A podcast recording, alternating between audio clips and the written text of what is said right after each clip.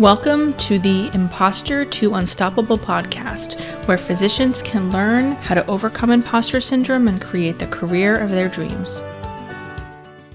Dr. Karen Kaufman is a double board certified physician in allergy immunology and internal medicine. She has been re- repeatedly recognized as the top, top doctor in the greater Washington, D.C. area. She recently opened her new practice Kaufman Allergy, Asthma, and Immunology, where she provides highest quality of care to children and adults.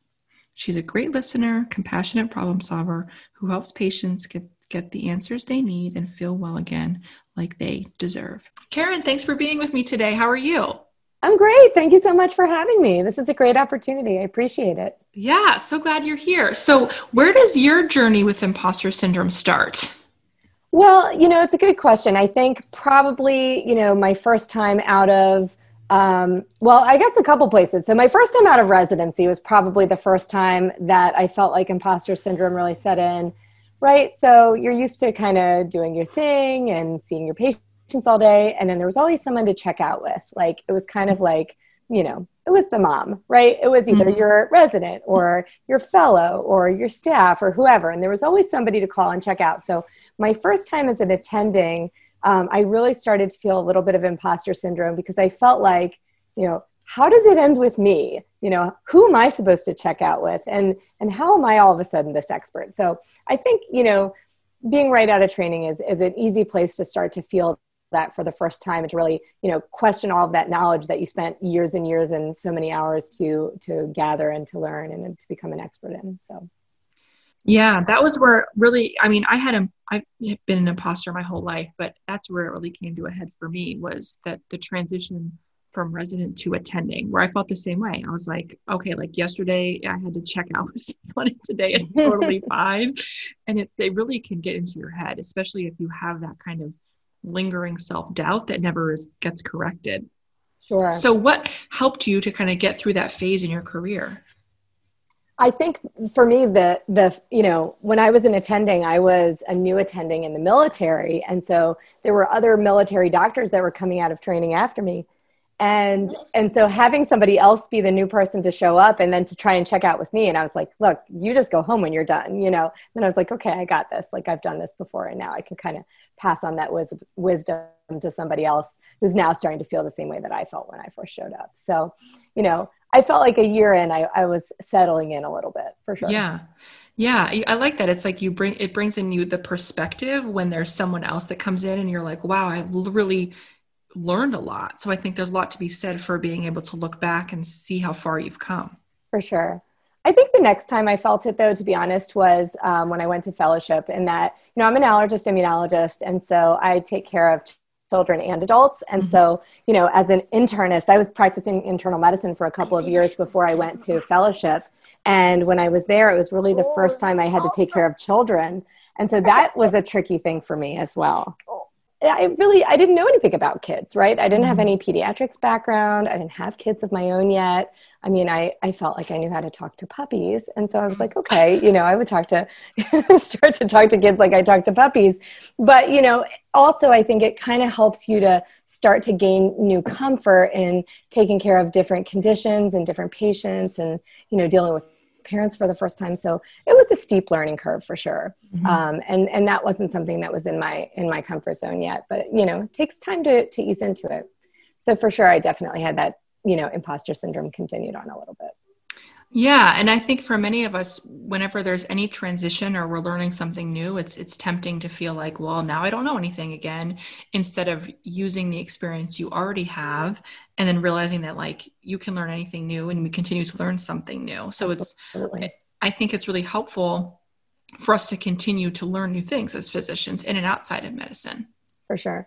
And also I think, you know, now, you know, so many years later, you know, I still find myself in a situation where, you know, there aren't a lot of other, you know, specialists in my in my field who are managing certain conditions and and there's a need for that. And it's like, okay, well, you know, we are all capable of learning things, just like you said. So, you know, it gives you an opportunity to step up and say, okay, you know, I'm gonna I'm gonna learn as much as I can and I will become the expert that my area needs, you know, in this, you know, disease process or whatever it is to be able to, you know, aid you know patients who really have a gap in their care and who really need somebody to manage certain things. So you know i think that having come through imposter syndrome it helps you to learn you know there is an opportunity to step up and to step into a role of of new learning. Yeah and that mindset has been integral i think for so many in, in overcoming self-doubt is the the mindset of service and realizing like sure. it's not about us all the time. And people don't care if we're like what our scores were or if we graduated number one. They just care that we like listen to them. Absolutely. You know? Most important thing most important thing is for patients to feel like like their story is heard but mm-hmm. also you know to be able to take that next step like to you know to hear what they have to say and to understand what their problems are but then to say okay well here's how you know here's how we're going to work through this and here's how i'm going to help you. Mm-hmm. there's a lot of value there yeah definitely. And then you did, when did you create or um, build your private practice? When when in your career did that happen? Very recently. Really? Okay so tell yeah. me about that. That's a whole new thing to do. It is a whole new thing and especially in the middle of a you know a pandemic. Yeah. so um, after um, my residency i spent two years practicing internal medicine and then went and did my fellowship after that and spent um, three subsequent years finishing out my um, service in the military as a navy physician. After that i went into private practice for the next five and a half years or so um, as an employed physician in a multi-specialty group.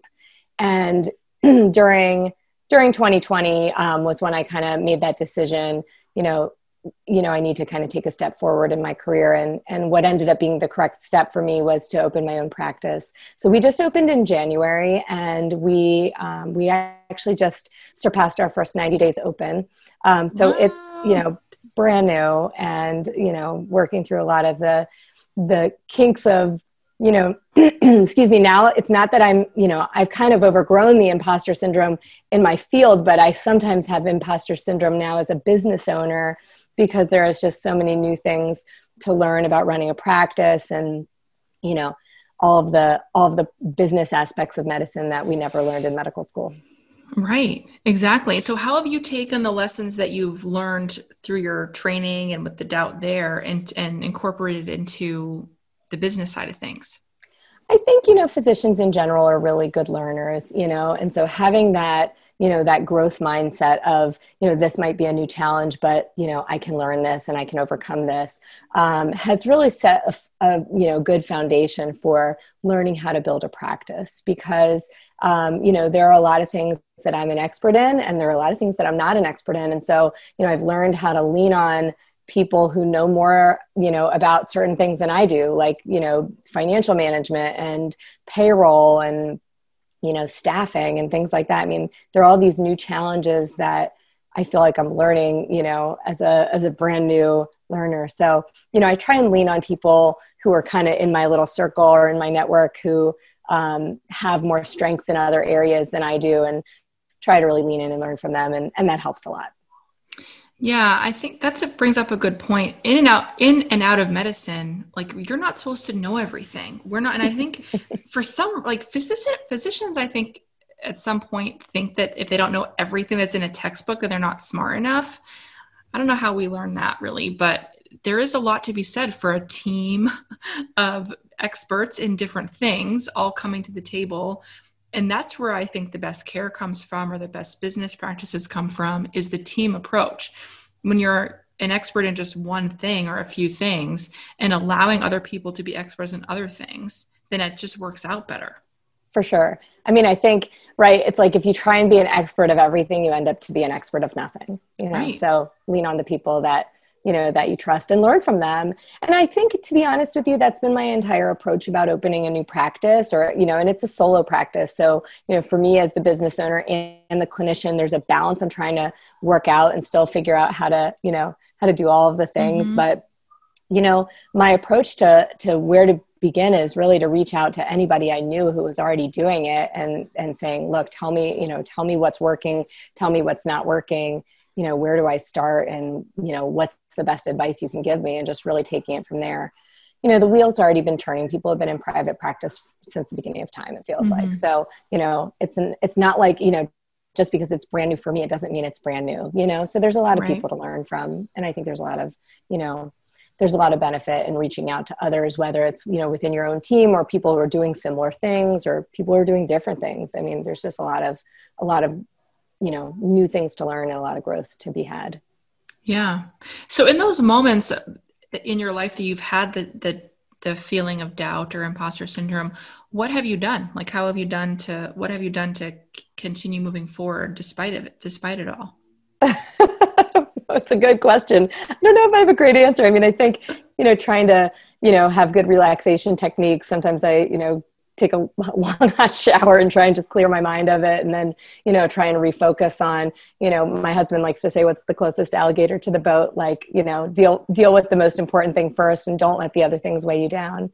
mm-hmm. um, and um, yeah, I mean, I think you know it's funny. We have a we have a patient in our office who um, you know came in one time and she just was totally relaxed and super carefree. And we always like kind of talk about it like let's try and channel that. You know, mm-hmm. like how does she do that? Like we need to kind of you know channel that that laissez faire. Like that's all good. You know, we can get it. Yeah. And um, and so sometimes I try to really you know just focus on you know let's do one one task at a time let the rest of it go kind of you know and then get to it when when the next step is ready.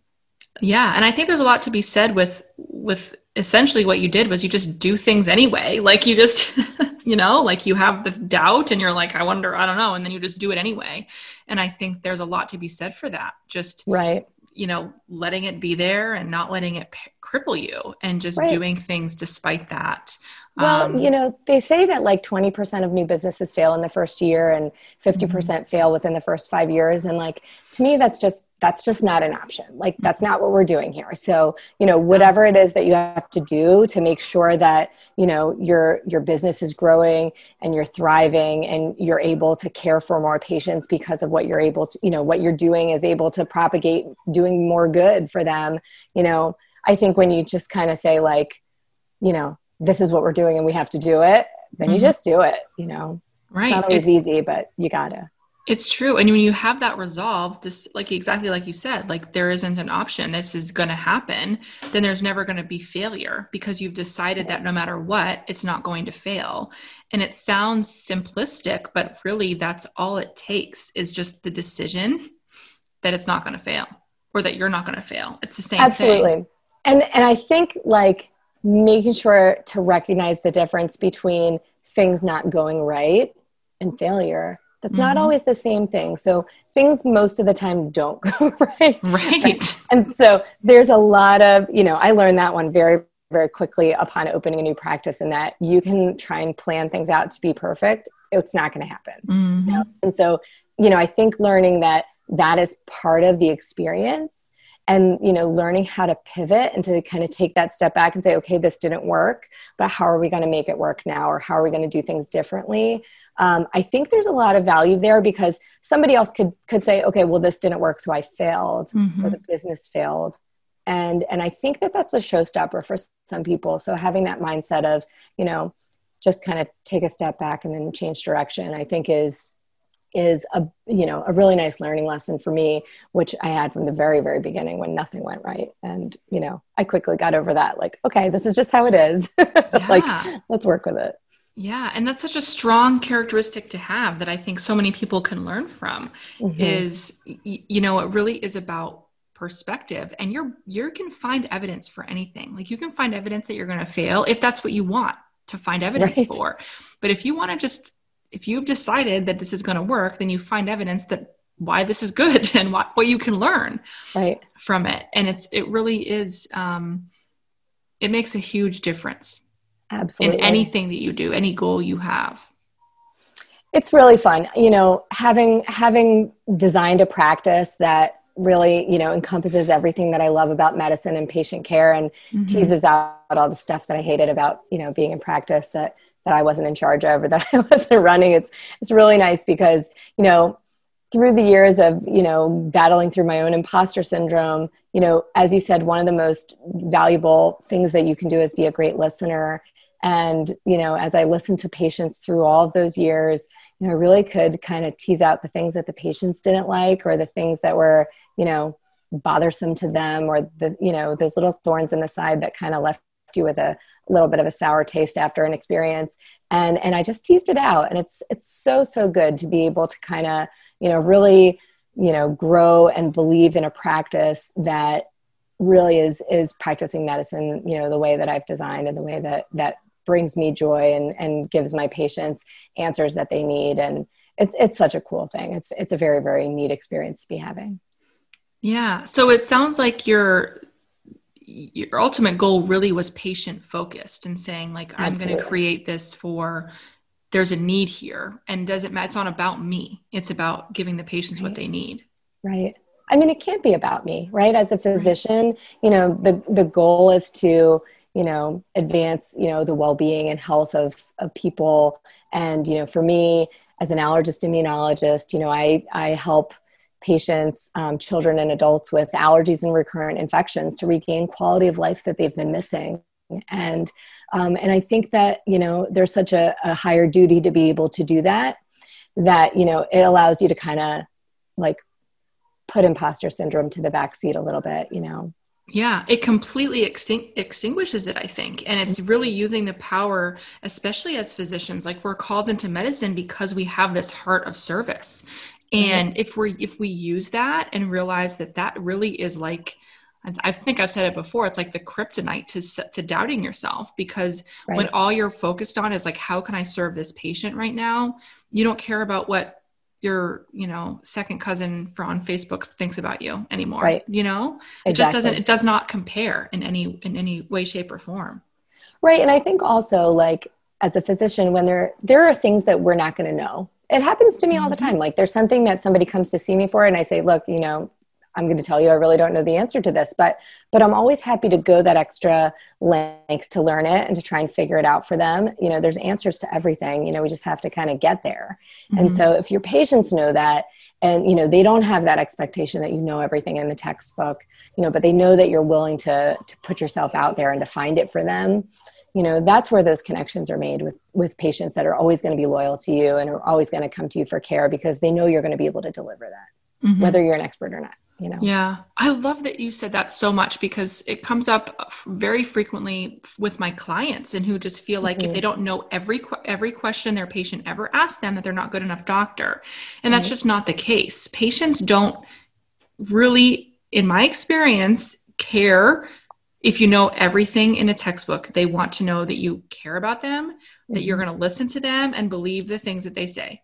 Absolutely. And if you, I have to say, I don't know too. Like, it's just that's the nature of medicine. Like, it's impossible to know everything. Absolutely. If you can just honesty and, and good listening skills, as exactly like you said, that's good patient care and has nothing to do with the knowledge in our heads, really, for the most part, like beyond right. the fundamentals. Right. Absolutely. Completely agree with you. Yeah. So, what's been the most, you've mentioned a lot of fun things, but what's been the most fun thing with this transition in your life? Um, you know, I think, you know, I've always wanted to have a practice in the community where I live. So mm-hmm. my new my new office is in my town. So I get to serve my local community, which just brings me a tremendous amount of joy. So, you know, um, gosh, I love, you know, I was walking around the baseball field and, you know, so many people come up to me and they'll say, you know, oh, you know, such and such is a son who's, you know, has terrible swollen eyes and we really need, you know, he need, they need to bring him in to see you. And then I'll walk, you know, walk down the, to the next field and they'll say, oh, I just booked an appointment, you know, it's mm-hmm. cool. Like, you know, it's cool to be a community person, a community helper. You know, there's yeah. so many helpers in our community, whether it's, you know, our police department, our fire department, you know, all the people that we think about as helpers. But, you know, to be a doctor who lives somewhere and works somewhere else, I always kind of felt a little bit detached. Mm-hmm. So, um, you know, having a short commute and, and now um, serving the community where I live and where my children are being raised is, um, it's very heartwarming to me. So I really enjoy that. It's really That's- that's great. So how has it been? Like, have you had any issues with advertising yourself or like putting yourself out there? Like, has that felt odd for you at all? Um, I think putting yourself out there is always, you know, a little a little odd at the beginning, but you know, I, I kind of describe myself a little bit as an ambivert. So, you know, I think I used to be very extroverted when I was young, and I've gotten a little more introverted as I've gotten older. Um, but I kind of really started to ease into it and just kind of gradually start putting myself out there, mostly through social media. So um, that's kind of helped to sort of, you know, gain a little bit of a following, um, you know, locally in different community groups that I, you know, I participate in. But you know, even around town, like you know, I'll you know have my business's sponsorship for you know local um, charity events or you know mm-hmm. I have a mm-hmm. sponsorship for the little league or whatever it is and so yeah. you know just little things like that you know people are starting to now know that i'm around and know that my practice is here and um, you know i like to do speaking engagements for the local moms group and stuff like that so mm-hmm. you know it, it helps me to um, kind of put myself out there to um, to also be a resource for people um, and to help you know help local people to find you know the care that they need. And i think that there was a gap um, here and so i'm glad to be able to kind of open my doors and fill a void where where there was a lot of need for for individuals for allergy and immunology care. So well, that's incredible. Your community is so lucky to have you. Thank Where you. can people find you if they wanted to talk to you about opening a private practice or all the things that you've done? Where can they reach out? Um, the best place to find me is probably on social media at um, Facebook um, at Kaufman Allergy and on Instagram at Dr. Kaufman Allergy. Um, and my website is kaufmanallergy.com, where you can learn a little bit about my practice. We're located um, in Vienna, Virginia, which is right in the um, Washington, D.C. suburbs. So, awesome. Great. Great. Thank you so much for your time. It's been great chatting with you. Thank you so much.